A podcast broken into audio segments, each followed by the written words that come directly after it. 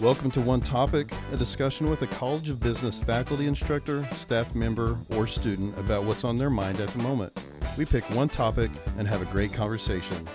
Today, we chat with our guest, Andy Clark, about rocks.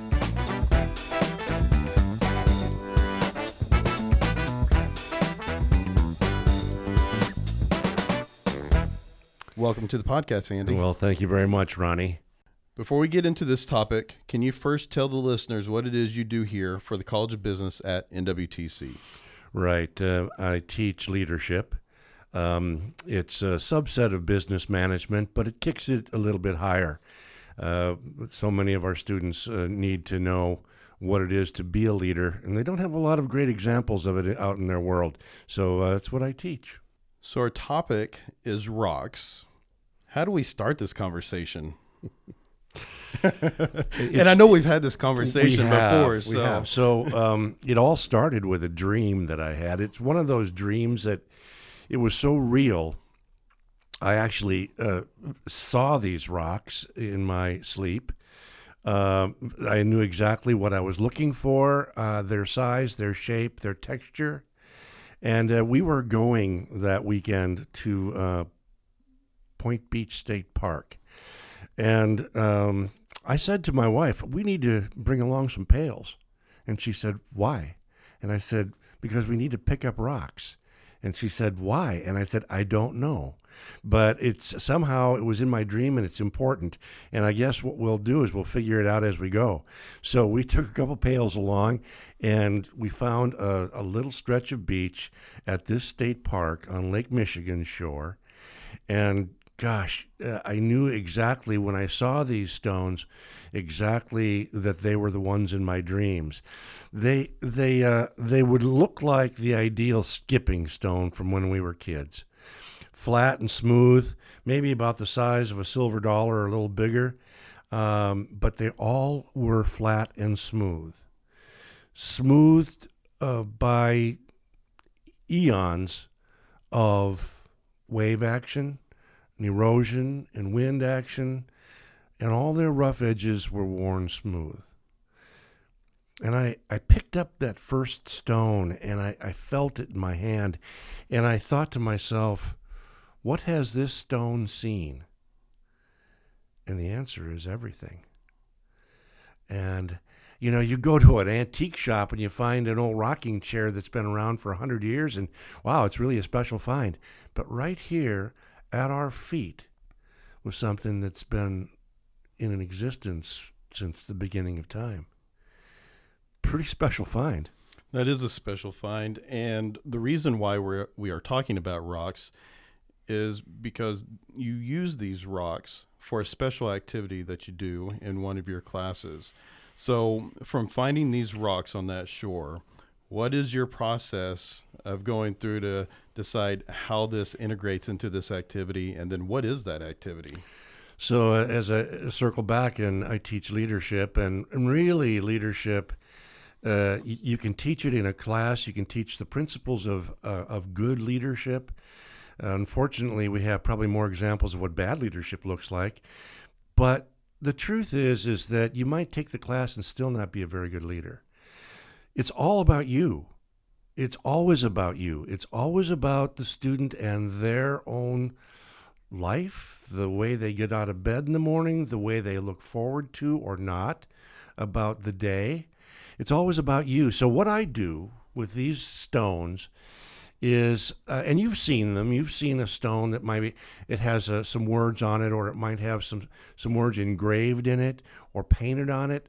And I simply take a sharpie and I I actually get into a a, a space where I am just calm, and I think about action words. I think about verbs. I think about uh, believing, trusting, um, you name it. But it, it has to do with an outlook, a perspective, an action. And I write one word on every rock, and I lay them out so that I, I don't duplicate in, in a batch. I don't duplicate two words. And uh, it might be love, it might be trust, it might be um, explore, it might be read, it might be pray.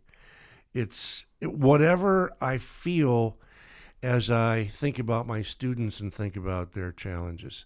Then I put those rocks in a bag and I tell this little story about the, the, the dream, and then I say, and this is my gift to you.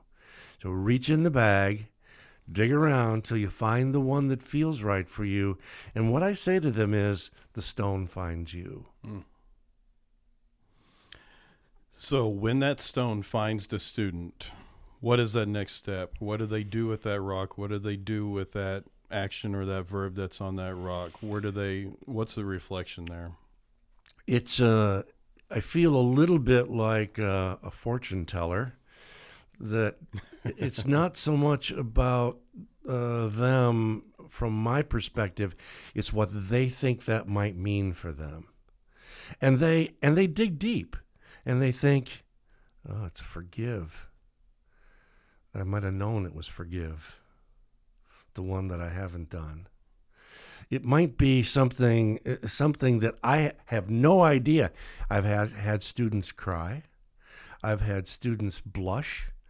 Um, I've had students without a reaction, which I think is interesting because you know it's happening on the inside. It's resonating at some private place. And when I say the stone picks you, uh, they they laugh at that but they know it in some ways it's true. Uh, people have always said, you know, the, the, nothing happens uh, uh, by accident. It happens for a purpose. But the dot connecting is the thing we do. And nobody can predict that. I, I can't say why that rock is in your position. And what I, what I found is that they keep it they keep it. And uh, I've had students that have sent me a picture of their stone next to their uh, business card that has their new promotion on it. I mean, that is a telling, telling uh, connection. And that they remembered where they got it was a little honor to me, but it's really all about them. Yeah, you actually introduced this to me by having me select a rock out of a bag. And whenever I select it, I always get confused. It's either clarity or clarify, which I can take either direction. So it, it doesn't matter. I'm, it kind of speaks to me the same way. And I will say that I, it's just kind of a, a discovery, right? And what does that mean to me? And trying to filter through any of my choices experiences and such to be like how does this connect to me? Or even moving forward because i really took it as something that moving forward how do i use clarity or this clarify in what i do? And because i was at school i really used it as a way of being like okay, I need to figure out a way to give more focus to the things that I'm doing, which will impact the students even more. And that's kind of where I went with mine. Yeah, that that that's a wonderful thing. And you know, as I over the years now, as I have done this uh, over the semesters, I've realized that so much of this is a choice. You know, this stone has seen everything. This stone could be used as a weapon uh, as a, a, hunting implement for uh, food and sustenance. It could be used to build the foundation of a home. It could be used to uh, uh entertain a baby and play a game with.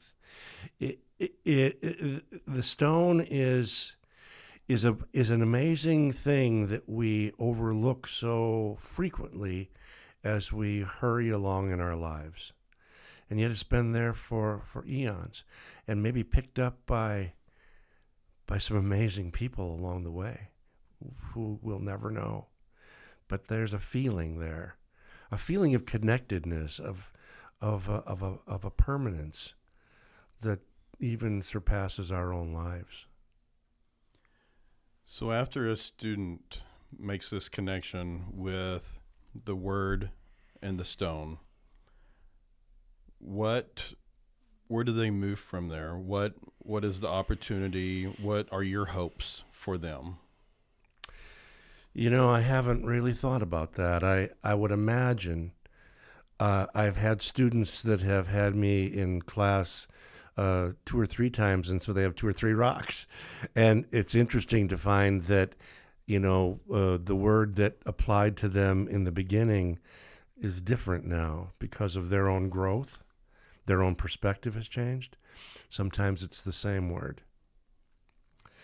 I had uh, one that it was, uh, and I, I only use this word once in every collection of stones, and that is uh, pray.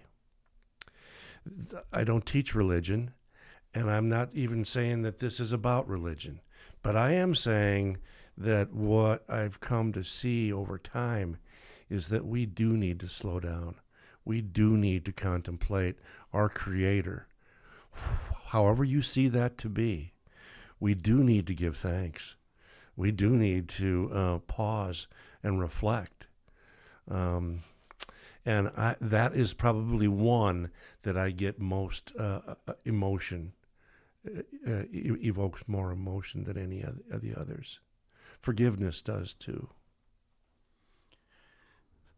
So thinking about that, what what advice would you, in general, not going even bigger and more beyond this stone and and that word?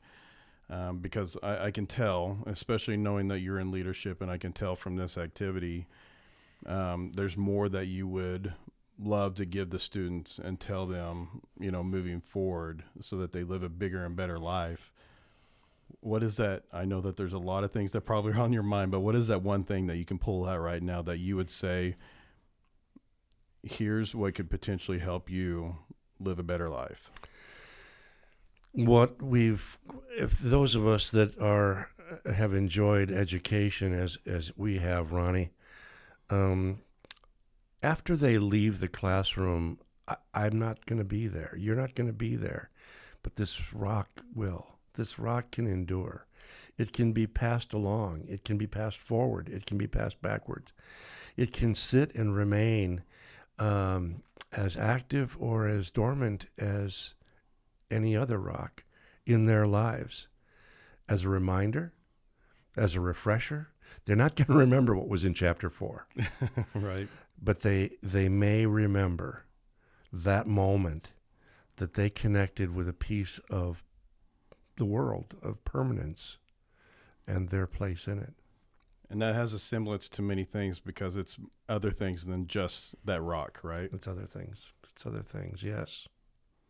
Andy, thank you so much for coming in and talking about rocks, or as you're terming, stones. My pleasure. To our listeners, we appreciate your time as well. If you have any questions, please consider reaching us on Facebook, Instagram, or LinkedIn using at NWTC Business or searching College of Business at NWTC.